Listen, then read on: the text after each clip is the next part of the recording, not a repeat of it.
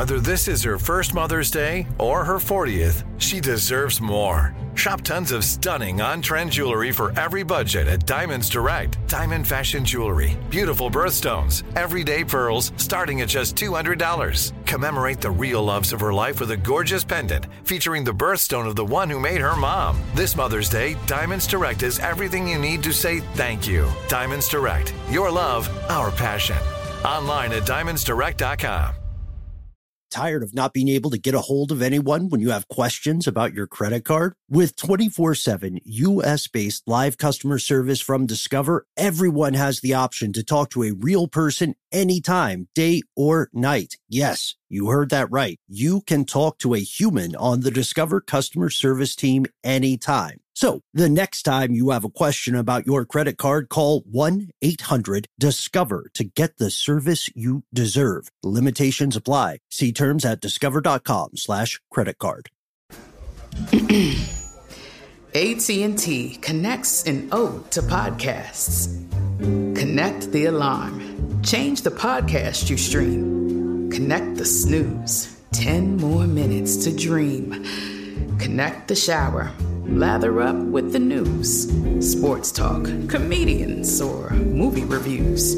Connect with that three hour philosophy show. Change the drive into work in traffic so slow. Connect the dishes to voices that glow. Thank you to the geniuses of spoken audio. Connect the stories. Change your perspective. Connecting changes everything. AT&T. Ridiculous History is a production of iHeartRadio.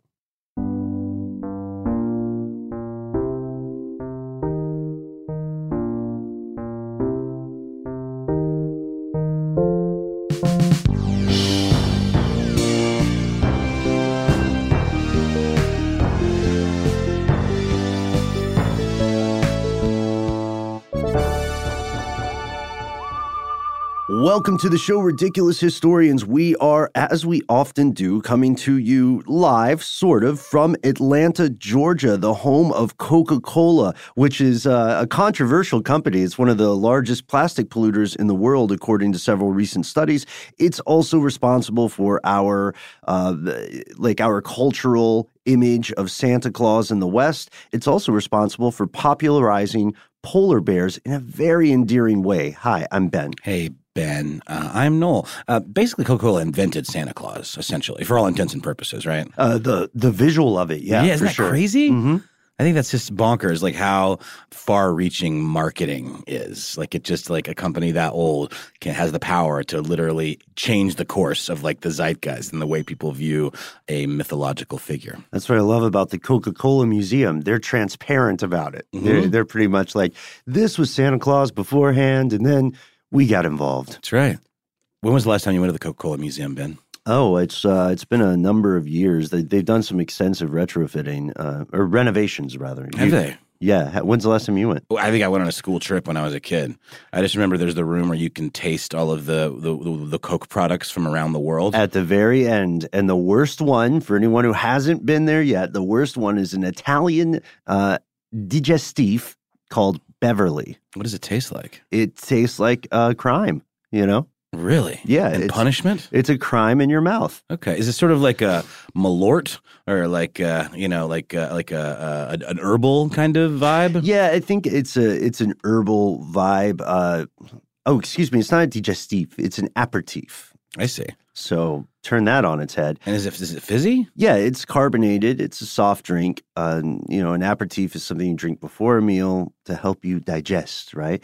It has been described as tasting of grapefruit rind, leaning into the bitter. That's what malort tastes like. Oh, okay. Then Ma- maybe that's malort is like the Chicago, the famous Chicago uh, liquor. Liquor. Oh yeah, yeah, yeah, yeah. I know Uh, that stuff. People love it in Chicago, and it's sort of like a rite of passage for uh, folks visiting or folks moving there to, to try it. And it's very grapefruity, but like absurdly heavy on the bitter.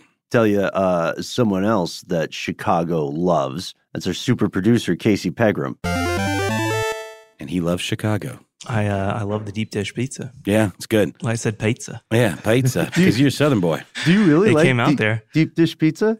Um, Probably just because, you know, I only end up in Chicago once every decade or so. Uh, So that's a pretty good pace for the deep dish, I Mhm, think. You know? Um, I mean, I genuinely enjoy it, but I, I couldn't eat it like all the time if I no. lived there. Oh no, it would kill you. Your heart would Yeah, explode. yeah. What's the best deep dish pizza in Chicago? I had a Lou Luminalde, Lou something. Well, Um, oh no, no, no. I had um Giordano's. Giordano's is what I had. Giordano's is well known. Yeah. yeah, I've had that before. Chicago listeners, write in. Tell us your favorite Chicago deep dish pizza joint. Uh, we we were dying to know. Philly listeners, write in and tell me your favorite Philly cheesesteak. I feel way more comfortable asking people not on stage, asking from the safety of a studio. I 100% agree. But we're not talking about cheesesteaks, nor deep dish pizzas, nor Chicago. Um, we let off talking about Coca Cola. We talked a little bit about Santa Claus, buried the lead a bit with polar bears. Yeah, that's where I was setting us up. Yeah, polar bears. So if you are in the West and familiar with things like TVs or advertisements, then you have probably seen the famous Coca Cola polar bear. It's a very prominent 3D animation now, but the polar bear actually dates back to 1922. It's a very old Coca Cola ad, and their, their advertising is super effective.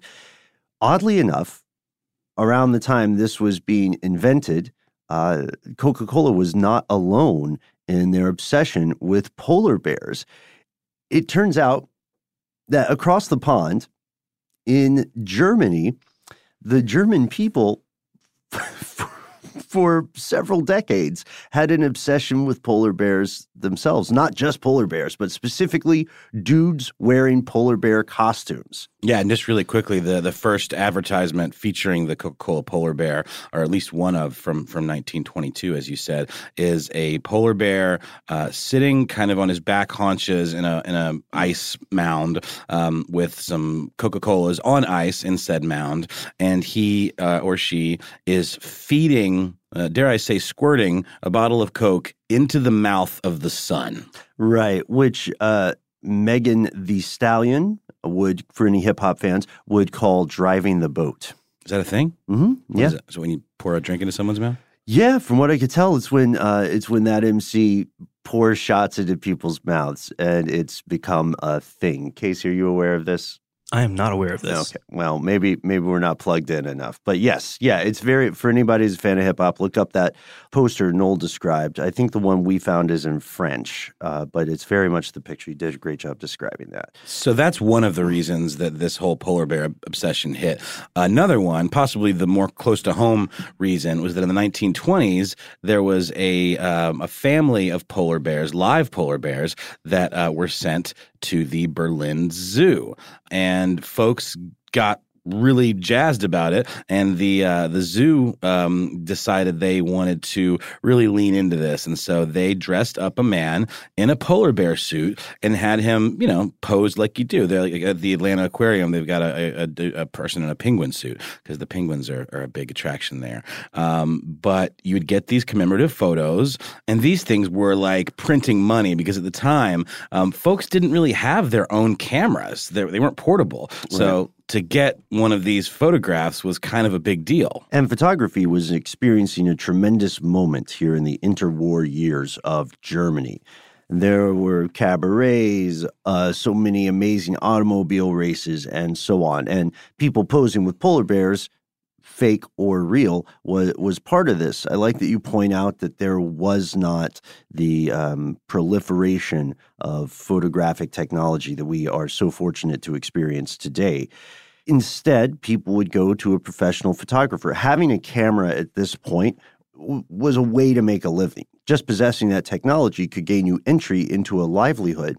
What's weird about these polar bear photos is that it went beyond the zoo, right? Uh, it makes sense for people to get a, a photograph with a mascot or maybe the actual polar bears in the background. But soon enough, these photos began proliferating outside of the zoo and there were no set patterns. You would see people in swimsuits on the beach and then some dude in a polar bear costume with them, uh, a polar bear with people at fancy parties or hanging with the military. And it went across all demographics, all classes, generations, and so on.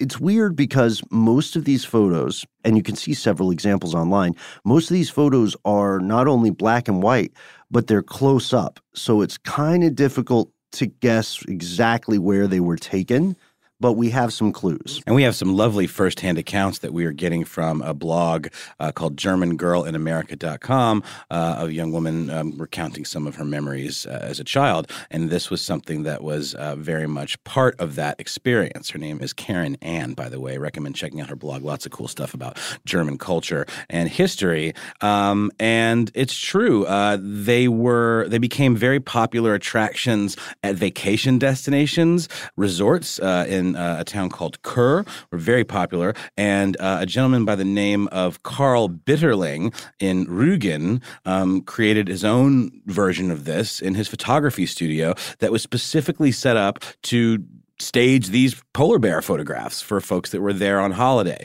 And he would get uh, about five marks per um, one of these photo setups, and that was uh, that was no no no chump change at the time. Right, uh, and what I love about this this blog is that our author goes on to say, especially for notoriously frugal Germans. I guess you can say that, GermanGirlInAmerica.com. I don't know if we can. I don't know if I, I don't know if I feel comfortable going to a European stereotype, but I do feel comfortable uh, exploring the weird history of Coca-Cola. It's very much from our native land. So we have that first theory about the zoo, right? And the pair of polar bears that that come to this German zoo. We have this other theory uh, that you can see proposed in, in, a number of different places uh, that says these polar bear outfits, this craze came out of an advertising campaign for Fanta. As you know, Fanta was created as a replacement soda during World War II because there were Coca Cola syrup shortages in Germany. I did not know that. Well, Fanta is made from apple fiber and a couple of other fruit syrups that were easier to get together. Let's look at the timeline. As we said at the top, Coca Cola used a polar bear for ads back in 1922. And Fanta wanted people to think of Fanta when they think of Coca Cola. So they asked the Steiff company to make a polar bear costume, and the bear would pose with regular people doing regular things. And it became this sort of reminder of what life after wartime could be. Things could be normal again. And then, of course, because people connect Coca Cola with a polar bear, they see a polar bear and they see a Fanta you know logo or can uh, then they they associate the two and all of a sudden fanta becomes like a stand-in for coke. That was their mission. And it's funny we think of fanta in the states as pretty exclusively orange an orange drink. There's a grape fanta too that's right, right. but yeah when i think of fanta i typically think of orange soda. Mm. and it wasn't that that's not where its roots began at all. What's that other orange soda? Crush? Maybe that's it. Slice Maybe, yeah, yeah. There were a few. Yeah. There were a few orange sodas. I really like Orangina. Yeah, I was uh, mispronouncing it for a year or two. How could you possibly have mispronounced girlfriend that? didn't tell me. Oh, uh, she yeah. was trolling you, Ben. This was in this was an ex, but uh, we we didn't break up due to the uh, my mispronunciation of Orangina. I'm I'm not going to give the mispronunciation on the air, but you all know what I was accidentally saying. Oh, yeah. Uh, speaking of segues, uh, 1933. All right, we're talking about the interwar years in Germany. And even if we talk about something as cute and innocuous as polar bears, we all know who's going to show up. That's right, Hitler. Yeah, yeah, he's always lurking just around the corner in these cute stories. Um, in 1933, when the Nazis assumed power, a man by the name of Max Kite, uh, spelled like Keith but pronounced Kite, um, he took over the German subsidiary of Coca Cola, um, and he decided to score some points with you know the the Nazis um, by really leaning into uh, Coca Cola as like a lifestyle thing and emphasizing this German way of life, which of course included uh, Nazi rule, Aryanism, all that jazz. Yeah, and here's the thing. Back in the States, the Coca Cola Company, which was led by uh, Robert Woodruff at the time, did not discourage this at all. They kind of tacitly approved of it. And we're getting some of this information from a fantastic Atlas Obscura article called How Fanta Was Created for Nazi Germany by Matthew Blitz. I cannot say uh, uh, enough good things about Atlas Obscura. I love it. They've got a hardback out. I bought the hardback. I'm it's great. It's Yeah. great reading. Really, really great site. So here's what goes down. As we know, history buffs, on December 7th, 1941, Japan bombed Pearl Harbor. The U.S. enters World War II. And when the U.S. enters World War II, that means that legally speaking, all American companies have to cut all business activities with the enemies, with Germany. So Coca Cola headquarters here in Atlanta followed the letter of the law. They cut off communications with Mr. Kite in Germany and they stopped exporting their 7X flavoring. And the flavoring is like this syrup, right? And you add the carbonation and the water later when you're making a, a Coke. And that is the famous secret ingredient. Supposedly, like only a couple of executives have it. And they can't be on part the of plane. it. Yeah, exactly. Yeah. That's that's, They can't be on the same plane at the same time. I think that's accurate. That's Yeah. right. Um, but yeah, so I mean, basically, uh, Coca Cola uh, GmbH is what it was called, um, was left cold, and uh, there was the threat of the Nazis actually seizing, taking control of the company. But he had a brilliant idea that that just might save his company. Because again, it's a subsidiary, right? So it's like a franchise, kind of, or how would you consider that? I mean, obviously they were working in league with the Americans, but he was sort of independent. Like, and there was probably some licensing fees that he paid, right? But the infrastructure, the factory, the the bottling apparatus, and so on, that's technology that is now solely in his possession until the Nazi Party nationalizes it. And just because the businesses have cut ties, it doesn't mean that these factories or this manufacturing capacity goes away. Tired of not being able to get a hold of anyone when you have questions about your credit card? With 24 7 US based live customer service from Discover, everyone has the option to talk to a real person anytime, day or night. Yes, you heard that right. You can talk to a human on the Discover customer service team anytime. So the next time you have a question about your credit card, call 1 800 Discover to get the service you deserve. Limitations apply. See terms at discover.com slash credit card. This episode is brought to you by eBay Motors. eBay Motors is here for the ride. Noel, do you remember your favorite car? Well, yeah, um, it was a uh, an Eddie Bauer edition Ford Explorer. Oh, that's And cool. I, yeah. I, I just remember it was my dad's. I, I was a hand me down car kind of kid. Dad would buy a new car, I'd get that car, and I just remember feeling so awesome being up above everybody, like I was in Mm. Mad Max or something. You know, I had a lot of uh, land yachts that I loved. I had Pontiac yeah. Camino, Bonnevilles. Right? Oh, I never had an El Camino. My dad had one, and that was a that was a real interesting use of our collective time, keeping that thing running. But I think these cars all kind of speak to us because they were such a fundamental part of our lives. Do you remember when I had that Monte Carlo? That's what I meant. I meant I said El Camino, and I meant Monte Carlo. I miss it so. Uh, the Monte Carlo was tough. I had a series of Monte Carlos, and the last one, God bless it, I just I I had to learn a lot about car maintenance just to keep that guy running. But it, Totally. it still was like a a perfect fit. It's almost like finding your true love. Uh, you know, like when you recently got a car a few years back now.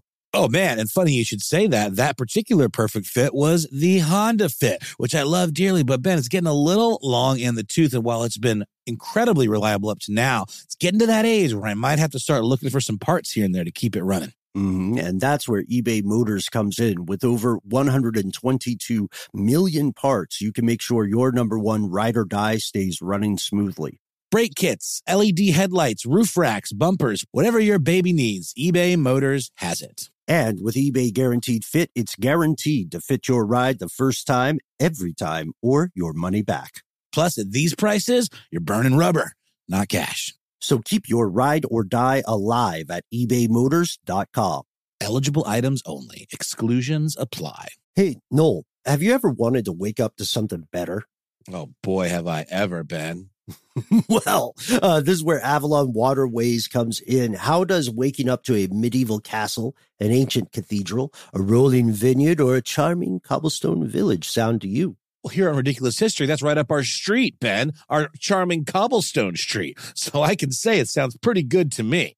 You're absolutely right, Noel. Avalon Waterways has redefined cruising in so many different ways. They've got the uh, widest opening windows. They've got beds that face the passing scenery. So wherever you go, you have a front row seat to the views of the world. And not only do you wake up in the best staterooms in the entirety of the business, but you're waking up in a new port every day, right in the heart of these amazing historic cities. Ah, Ben, sign me up. Open your eyes to a better view and a different kind of cruising, one with smaller ships, bigger experiences, fewer people, and more of everything.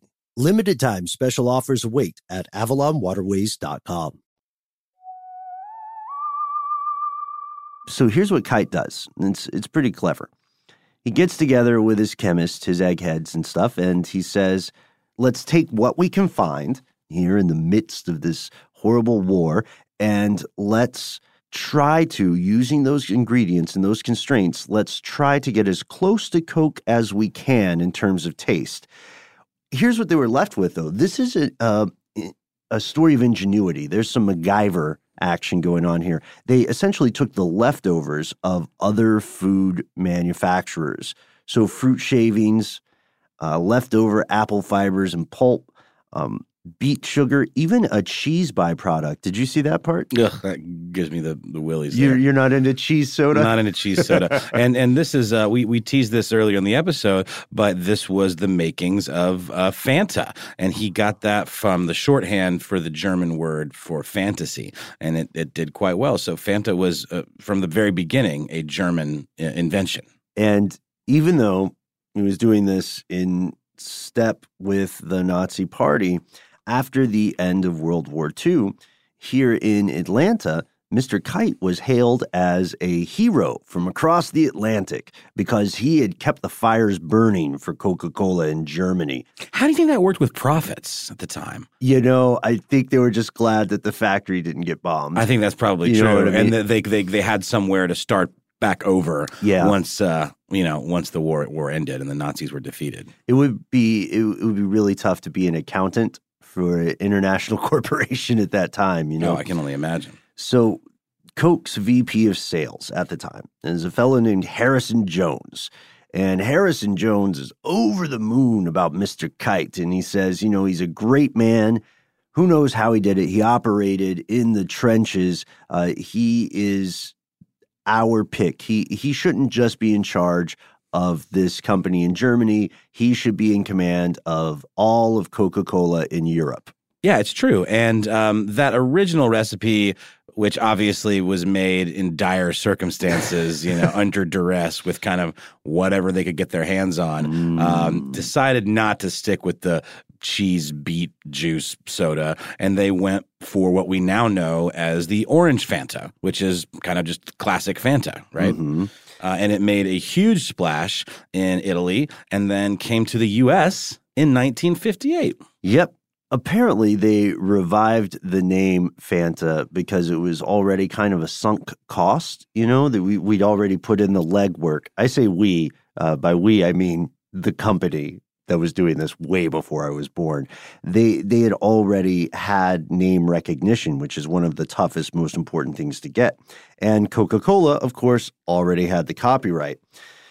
So this polar bear that's showing up in the pre-wartime Coca-Cola ads and this polar bear that's showing up in the German interwar and wartime ads, uh, it becomes this symbol for the aspirational non-wartime life. You know what I mean? Even though there's death and destruction and fire raining down from the sky, people get this comfort of warm, fuzzy feeling when they pose with a drink and a furry friend, whether a real polar bear or honestly dude in costume. I don't know if you guys ever saw this. I, I may have sent it to you before. One of my favorite ad campaigns of the past several years is for an Egyptian cheese. Uh, it's like made a hesh. I can't remember what it's called. Um, oh, it's Panda, Panda cheese. and the commercials are a series of uh, vignettes where there's a incredibly violent panda. Have you seen these? No. Uh, I gotta send them. They're gonna make your day. Also, Eden will love them because they're they're that kind of anti-humor that uh, that the young folks dig. Oh yeah, she's she's definitely got that absurdist sense of humor for sure. So this polar bear, I, I know we got a little sidetracked into the story of Fanta, but don't don't worry. We we are getting back to the polar bear, and here's how. Because you see, it turns out that we as a species were very close to completely forgetting uh, the mysterious trend of polar bear photos in Germany. In fact, this may have been lost to history entirely were it not for a single French photo collector. Yeah, a man by the name of Jean Marie Donat. Casey? Yeah, it'd be uh, Jean Marie Donat. Ah, Casey on the case. But I, I did an okay job to start with. But I I, you know, thought you still did just pretty want. It's nice to have. It's nice to have confirmation. Like Ronald Reagan said, trust but verify. Indeed. So this uh, this photo collector started coming across these images. There were tons of them. Photos taken uh, on the streets all around Germany, particularly in the capital of Berlin, and he was fascinated by just how strange this whole phenomenon was and, and wanted to know why you know what was going on here that led to this so he knew there was a bigger story and he collected these photos in a book called teddy bar now, I'm no, be- Teddy Beer, because it's an umlaut over the A, so it's Teddy Yeah. Beer. so it sounds like an IKEA uh, product. It absolutely does. And Ben, we were talking a little bit Mm-hmm. off air about how uh, kind of terrifying and surreal these photos are. didn't age well. It's weird because I'm I'm really into it. And strange, we're doing an audio podcast about this bear. The bear costumes all look sort of similar, but the thing that makes it weird, I think, is that the bear has beady little eyes. Clearly, the person wearing the costume is seen out of the mouth or maybe just under the jaw. And the bear's mouth is always open with these prominent fangs. So it's got like dead Kirsten Dunst eyes and it's got this cavernous, carnivorous mouth. What do you have against Kirsten Dunst eyes? Nothing. I just think they're dead eyes. you know? Really? Yeah, I don't think there's much feeling in I've them. never heard uh, that said before. I'll have to take a look next time I watch one of her movies. I'm not saying it's a bad thing. It's, It's- a great it- thing for an actor, especially in Interview with a Vampire. That's true. That's true. She was a creepy vampire child. But no, there are dozens of these photos, and I highly Yeah. recommend. There's an article on Vice called "Polar Bears and Blackface." Jean Marie Donat has collected over ten thousand creepy old photos. Uh, actually, Jean Marie Donat is interviewed for this piece. Right. Yeah. And I would say the polar bear photos or that collection, I would say that's definitely the more comfortable of the two. Agreed. Because blackface has such a is you know blackface is an atrocity. Of So, course, of course. But that's also a really interesting snapshot of Mm-hmm. Germany during a really surreal and strange transitional period. Like some of these photos, for example, there's one here I'm seeing with two Nazi SS officers posing with a quite uh, horrific bear. Um, reminds me of the the dude in the dog costume in uh, in The Shining a little bit. Yeah, there's there's also pictures of children wearing Nazi regalia. There's one with a, a girl who's sitting on a polar bear's lap, sort of the way kids was sent on Santa's lap or the Easter Bunny's lap. And also, I have to wonder too. Am I the only one who thinks that all of those old photos with animal costumes are creepy? I haven't seen one that doesn't look creepy. Like, have you ever seen the old 1950s pictures of the Easter Bunny? Yeah. Horri- horrific. Yeah, or even just Halloween costumes in general. They they look very demonic and like the kind of thing you'd see in like Texas Chainsaw Massacre or something. It's it's very very uh, very unsettling stuff. And this book, which is a, a tome, it's 200 pages. Uh, it shows the bears with everyone that that we have mentioned, including the Nazi soldiers and stuff. And the time frame of the book goes from about the 1920s to the 1960s. There's also a think piece from a philosopher named Klaus Peter Spadel, who adds some context to this. And he says that well well it's weird he does he does sort of a thought exercise is probably the best way to describe it where he tries to imagine the perspective of the people in the costumes these german interwar elmos that's kind of what they were you know what i mean like if you go to times square in new york there are all these sketchy it's, it's almost a trope here. There's sketchy Elmos that will come up to you, maybe smelling of booze, or oh. maybe just trying to support their uh, acting careers, and they'll they'll try to get a picture with you and charge you for it. Yeah, and some of the folks that are in these uh, these costumes are really leaning into like the "I am a polar bear" vibe, Mm-hmm. and they're actually crawling on all fours and doing that kind of grr tiger hand. You know what I mean? Mm-hmm. That whole thing. Um, some of these are very very strange and uh, and disturbing images, but again, such a fascinating look into this time period and this history. So we have one big question though. Whether it started due to Fanta or whether it started due to the polar bears at the zoo, I bet both played a role. Why did it stick around for almost half a century? Like why why did the polar bear thing become a thing? And then why did it die when it did? I don't know. Germans just in general are really fond of a good gimmick. You know, they uh, they have a hard time letting it go. Um, again, from that from that wonderful German girl in America blog. First of all, I love this. Uh, polar bear in German is Eisbär. E I S B A umlaut R.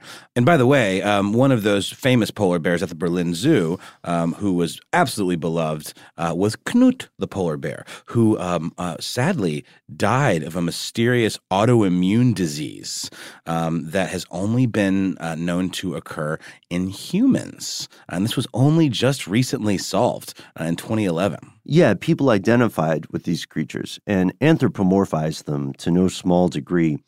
And so that was that was part of it. This comfort, right? Who doesn't want to be friends with a cool Ursus maritimus, which is the scientific name for polar bear? I love that. And it's so crazy how we can kind of track this, especially uh, thanks to the uh, ex- exhaustive work uh, done by um, our photo collector friend Donat. Um, the last dated photo that we have of, uh, of someone posing with a polar bear was at an Oktoberfest from 1962 because this trend kind of it faded away. And while we cannot concretely, definitively trace the death of the polar bear photo trend to a single cause, we do have one very, very good guess, and it goes back to technology. Just like we said in the beginning, uh, cameras were very uncommon. They were not a, a, a thing that the average person would have in their wallet or in their satchel or their stick and bindle their valise. I'm just naming old containers.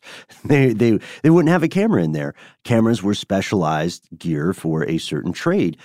But by the 1960s, cameras are becoming more and more common. People have their own cameras. They don't have to pay for souvenirs, you know? Uh, so now these novelty photograph studios are having a tougher time. Why would I pay three to five marks to stand next to a polar bear when I have my own camera? I can just take a picture of the kids and the spouse by myself. That's absolutely true. Um, and I think one thing that is interesting to talk about is the whole, you know, people really have strong feelings about zoos one way or the other. Uh, Mhm. I, I tend to be more okay with them if the animals couldn't survive in the wild, which I have been told is the case at the Atlanta Zoo for most of the animals that are there. But apparently, um, according to the German Animal Welfare Association, polar bears shouldn't be kept in zoos at all, uh, largely because of how far they like to travel. Right. Polar bears have a huge, uh, huge range, a huge territory, and that's how they evolved to survive. Tired of not being able to get a hold of anyone when you have questions about your credit card? With 24 7 US based live customer service from Discover, everyone has the option to talk to a real person anytime, day or night. Yes, you heard that right. You can talk to a human on the Discover customer service team anytime. So the next time you have a question about your credit card, call 1 800 Discover to get the service you deserve. Limitations apply. See terms at discover.com slash credit card. This episode is brought to you by eBay Motors. eBay Motors is here for the ride. Noel, do you remember your favorite car? Well, yeah, um, it was a uh, an Eddie Bauer edition Ford Explorer. Oh, that's And cool. I, yeah. I, I just remember it was my dad's. I, I was a hand me down car kind of kid. Dad would buy a new car, I'd get that car, and I just remember feeling so awesome being up above everybody, like I was in Mm. Mad Max or something. You know, I had a lot of uh, land yachts that I loved. I had Pontiac Yeah. El Bonnevilles. Right? Oh, I never had an El Camino. My dad had one, and that was a that was a real interesting use of our collective time, keeping that thing running. But I think these cars all kind of speak to us because they were such a fundamental part of our lives. Do you remember when I had that Monte Carlo? That's what I meant. I meant I said El Camino and I meant Monte Carlo. I miss it so. Uh, the Monte Carlo was tough. I had a series of Monte Carlos, and the last one, God bless it, I just I I had to learn a lot about car maintenance just to keep that guy running. Totally. But it, it still was like a a perfect fit. It's almost like finding your true love. Uh, you know, like when you recently got a car a few years back now, Oh man, and funny you should say that. That particular perfect fit was the Honda Fit, which I love dearly. But Ben, it's getting a little long in the tooth, and while it's been incredibly reliable up to now, it's getting to that age where I might have to start looking for some parts here and there to keep it running. Mm-hmm. And that's where eBay Motors comes in. With over 122 million parts, you can make sure your number one ride or die stays running smoothly. Brake kits, LED headlights, roof racks, bumpers, whatever your baby needs, eBay Motors has it. And with eBay Guaranteed Fit, it's guaranteed to fit your ride the first time, every time, or your money back. Plus, at these prices, you're burning rubber, not cash. So keep your ride or die alive at ebaymotors.com. Eligible items only, exclusions apply. Hey, Noel, have you ever wanted to wake up to something better? Oh boy, have I ever been. well, uh, this is where Avalon Waterways comes in. How does waking up to a medieval castle, an ancient cathedral, a rolling vineyard, or a charming cobblestone village sound to you? Here on Ridiculous History, that's right up our street, Ben, our charming cobblestone street. So I can say it sounds pretty good to me. You're absolutely right, Noel. Avalon Waterways has redefined cruising in so many different ways. They've got the uh, widest opening windows. They've got beds that face the passing scenery. So wherever you go, you have a front row seat to the views of the world. And not only do you wake up in the best staterooms in the entirety of the business, but you're waking up in a new port every day, right in the heart of these amazing historic cities. Ah, Ben, sign me up. Open your eyes to a better view and a different kind of cruising, one with smaller ships, bigger experiences, fewer people, and more of everything. Limited time special offers await at avalonwaterways.com. Do you want to know what I think about zoos? Tell me. Vampire rules. You have to invite me in, uh, and you have. So some people call zoos animal jail. That's that's something that I've heard here at the Atlanta Zoo. They do a lot of good work, um, but there's there's a price to pay. So the merchandise and stuff that they'll sell at a lot of Western zoos goes directly into conservation efforts. Mm-hmm. Uh, for a time, I don't know if this is true anymore, but for a time, the population of tigers in captivity in Texas was larger than the population of tigers in the wild across the planet. Oh, wow. So, wild animals may very well be a thing of the past by the time you have grandchildren. And you may be telling your grandkids, you know, once I saw a bear in the woods or I saw a turkey and it was a jerk. And they'll be like, what? An animal just walking around? That's Get out of here. Yeah. Get out of here. That's like uh, typing with your hands. it's an old myth. And we do need zoos, but there are also a lot of great conservationist organizations. Polar bears are a special case because they're not only adapted or acclimated to a huge swath of territory, it's also a specific kind of territory. You know what I mean? Like we can take an animal that's used to a more temperate climate and put it in a reserve, a preserve of some sort, right? And it'll it will adapt more easily than something that was bred to be out in the wastelands of the frozen north. It's a shame. You know, one interesting thing that is happening though with polar bears, No, tell me. they're breeding with grizzly bears as What? yeah, they're hybrid. Look it up. What they like? What do they become beige? Yeah, it's uh they're called Pizzlies. P I Z Z L Y. That's adorable. Polar grizzlies. Uh they're huge and uh they kind of look like they have ombre. Uh you know the hair thing where an ombre is like a hair thing where the uh I guess the hair is lighter or darker. I'm not a cosmetologist. I don't know, man. Um, they look like they have weird highlights. Look it up. It's it's interesting. They kind of you if you wanted to be negative, you could say they look like dirty polar bears. Yeah. I would. I don't think that's negative. It's like dirty blonde. There we go. There we go. What's the difference between dirty blonde and strawberry blonde? I don't know. I think Strawberry Blonde's got a little bit more of a of a highlight, like a fiery highlight to it, and Dirty Blonde is a little more beige blonde. Interesting. Well, today I learned something. We all did, hopefully. Yeah. Uh, hopefully, we ended on a not too down note. Pizzlies.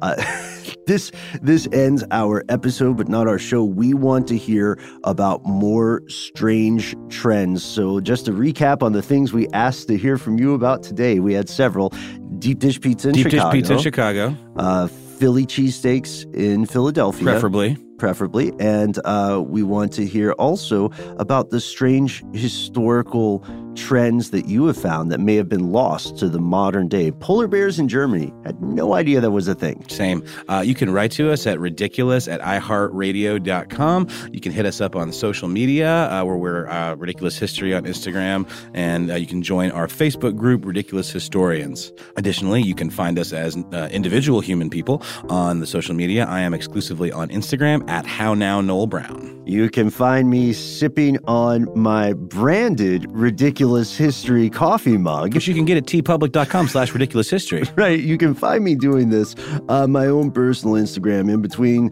uh, bouts of getting kicked into and kicked out of various countries, communities, and regions. I am in a burst of creativity at Ben Bowlin. You can also find me on Twitter where I am at Ben Bowlin HSW. The HSW stands for How Stuff Works. Big, big thanks to Casey Pegram. Casey, I can see you in the studio today. That's pretty cool. We got this window situation happening. Nice. Got, the, got that uh, direct eye contact. Yeah. Yeah, it's true. It's true. We're spoiled. Thanks also to. Oh, man. I forgot. Yeah. It's time, gentlemen. Can't believe we almost made it to the end. Jonathan Strickland, aka the Quizster. Actually, it's past time.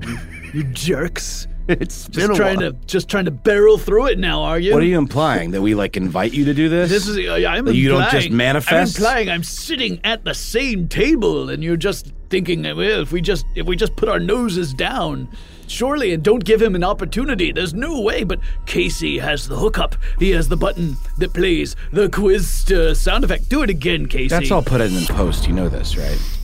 Don't destroy the illusion. All right. LaBouche is playing both sides. I see you, man. I hmm. see you. This eye contact studio is a dangerous thing.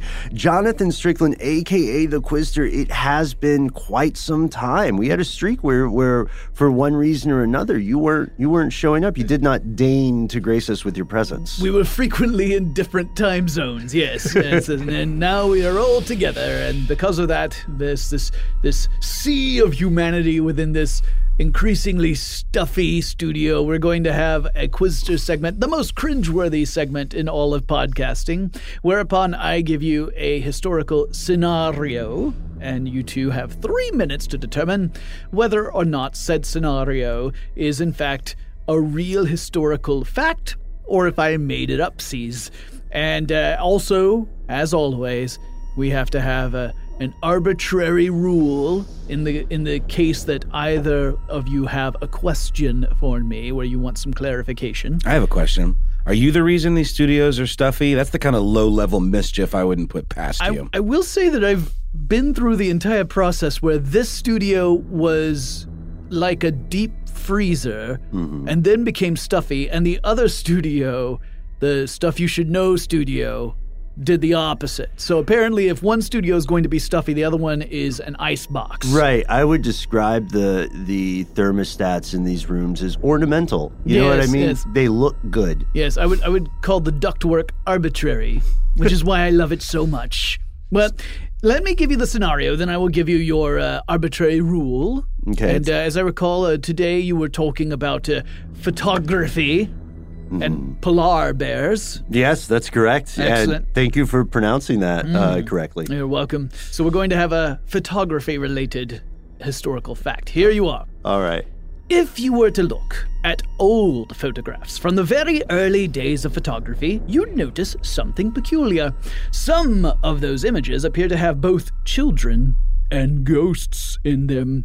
Not orbs floating around or transparent figures looming in the background, but rather the classic sheet ghost. Now, this was due to a superstition that children would be extremely susceptible to having their spirits affected by the strange process of photography. So, to distract any potential malicious forces, an adult would pose in the photo as well, ostensibly to attract the evil attention toward them instead of the children. But because the goal was to capture the photographs of the children, not the adults, the adults would attempt to hide themselves under sheets and throws so as not to pull focus, so to speak, from the children themselves. Your accent is really wandering today. Mm, well, so do I. So that is your scenario, and of course, your arbitrary rule is that if you wish to ask a question, you have to precede it with, "Can you picture that?"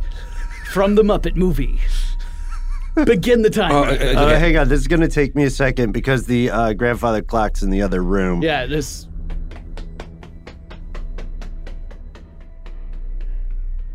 So, um, so Noel, yes, how's it going? it was. It's it's been better. Yeah, no, I hear you, man. Yeah, yeah. I mean, you have to be you. You know. I know, I mean, know, I know. And plus, on top of that, this coffee machine we have now Oh, it's the worst. is the worst. Okay, guys, ready? Yeah, then do it. Okay, now. Uh, you must rem- wait. What? What's the what's the rule? Uh, ca- can, oh, sorry. Can you picture that? Can you picture that? Yes, no. Uh, what, what what was the what was the actual query?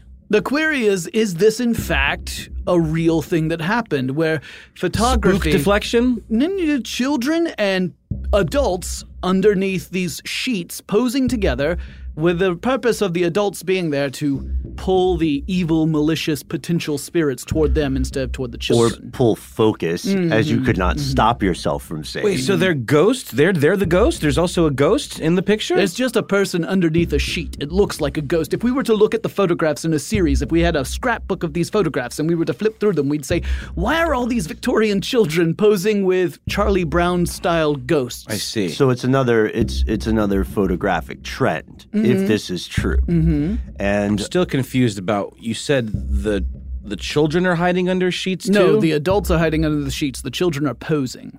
so the so the adults are the ghost. Mm-hmm. Okay, I see.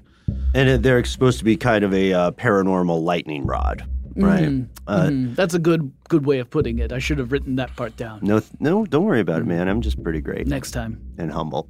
so, uh, okay, so I don't like it, Ben. Yeah, I'm not. I don't like it either. I do want to real quick give a shout out to our friend on Ridiculous Historians who actually added up the tally. Yes, I believe it's 1310. Thirteen ten. Quizster. Uh, yeah, yeah. I'm I'm aware, Jonathan. Uh, Hang on, let me find the name of the guy uh, real quick. Um, but um, well, uh, let us know. We can't dig through the thread right now because we're on this three minute timer. Uh, but uh, let us know who you are so we can give you a shout out on air. Someone did go back through and add this up. We're three behind. We also have fifty three seconds to go here. Uh, I stand by not liking it. Uh, what? You want to know why? yeah, yeah. I don't know. It just seems kind of arbitrary and made up, and like he saw the episode we were doing and just sort of like made up a similar scenario. Well, he just saw the summary. That's why I didn't send him like all of our notes. But yeah, yeah. Uh, What is your gut, Ben? What is your gut? You know, I'm I'm tempted to say true, but I'm very like at this point, I I don't know. I'm so shell shocked he actually showed up again. I know, me too. I thought we were done with him. All right, let- you want to rock paper scissors for it? Let's You're- do it. You're false. I'm true. One, Yep. two, three, shoot. All right. One, two, three, shoot. This is good audio. One, two, three, shoot. Okay, so we're going with False. Ah, the coin flip situation. You're so, so incredibly confident of your answer. You're right. As it turns out, it is in fact false. However, Yes. these photographs do exist. There are photographs of Victorian children posing with adults who are underneath sheets, but it was not to pull focus of some malicious spiritual Ah, force. So there's the lie, is the motivation. Exactly, because why this was happening is that you remember in old photography, the exposure time for a camera was incredibly long, which Right, is you, had why to, you had to sit perfectly still. And that's why you don't see people smiling in those old photographs. It, because holding a smile that long is unnerving and unsettling at best. Untrue. They were just gangster. The smile was not invented until 1974. Well, Everyone knows that. Also, to to another thing By that everyone Coca-Cola knows Company. is that that children are little tiny brats and they squirm like crazy all the time. So, in an effort to keep the children from moving like crazy during a sitting for a photograph, the adults would sometimes hide themselves underneath a sheet to act as a reassuring presence toward the child for the process of photography. There's actually an entire photographic display called Hidden Mothers. Oh, where it's moms who have, been, have a sheet draped over them uh. as if they are a chair or perhaps an armoire, a chaise lounge. a chaise lounge, an ottoman from the empire, perhaps. right. And the child is posing right next to them. So now we are at 1311. Yeah, we're two down. Uh, but, uh, and I hope you don't regret showing up to Not- hand not us this all. victory. This was a fun one. I, I enjoyed learning about the hidden mothers, and so I was very. I, I debated on whether or not to give you the real reason, but I thought, oh, that one's it's so mundane. I was, you know, that's that's where I uh, I think that's where I was misled because I knew that there was this trend, but I was not certain of the motivation. Mm-hmm. I, authoritative, you you say reassuring, but I think we both know is an authoritative presence Yes. to keep them standing still. But be that as it may, win or lose, it's always a, a pleasure uh, slash disaster to have you on the show, Jonathan Strickland, aka the Quizster. It looks like we're coming back. You know what I mean? We may be able to turn this around. yeah, and feel free to come back again, you know, sooner than later to give us a chance to to to evenly score. Oh yeah, now we've got the taste of victory, so now we no longer hate and fear this segment. Exactly. So you're you're telling me to bring it. yes. Bring it on. Noted. Uh, I think we made it almost all the way through. We we made it through the social media bits, but uh, let's let's let's Let's start. see, we thanked Casey. Did we thank Casey? And Yeah. that's when that's when everything That's when went everything south. went to yeah. pot, yeah. Um, big thanks to Alex Williams who composed our theme. Thanks to thanks thanks Jonathan. Um, Christopher Hasiotis here in spirit, uh, not a, a, ghostly presence, but uh, more of a he's sort of like Mufasa in The Lion King. He gave us a, a cool lead on exploding muffins recently. Uh, thanks also to Eves Jeffcoat. Thanks to Gabe Luzier, our uh, research associate who has such a good nose for good stories. He absolutely does. Thanks to the Coca Cola Company. Thanks to anthropomorphized polar bears the world over. Love to see that trend come back. Maybe we could bring it back. What do you say? Yeah, I'm in. Let's do it. Uh, I got a friend who was in one of those polar bear outfits. Tight. See you next time, folks.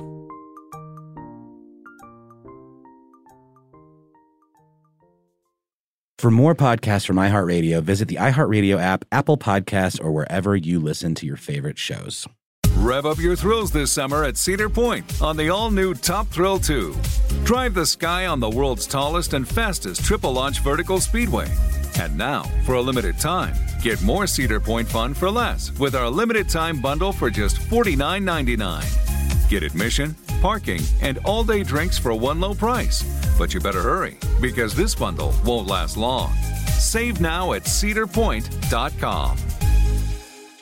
This episode of Ridiculous History is brought to you by Avalon Waterways. Ben, are you in major need of a vacation right now? Noel, you're a mind reader. I am, and uh, aren't we all? We are. While cruising remains popular, there's something big happening in the industry, and that is, my friend, smaller ships. True story. The intimate ships of Avalon Waterways can go where the big ships can only dream through winding passageways of rolling vineyards and castled hills into the heart of timeless cities and storybook villages. That sounds like a delight. See how Avalon's smaller ships promise greater discoveries, fewer people, and more of everything. Limited time special offers await at avalonwaterways.com. Whether you're a savvy spender maximizing your savings with cashback rewards, a thrifty rate watcher seeking the lowest interest, or a travel enthusiast looking for extraordinary perks, Kemba Financial Credit Union has a visa to complement your lifestyle and unique needs. Apply today at Kemba.org to unlock a limited time 2% cash back on purchases and pay 0% interest on balance transfers for an entire year with a new visa from Kemba. You deserve a card that works for you. Restrictions apply. Offer ends June 30th, 2024.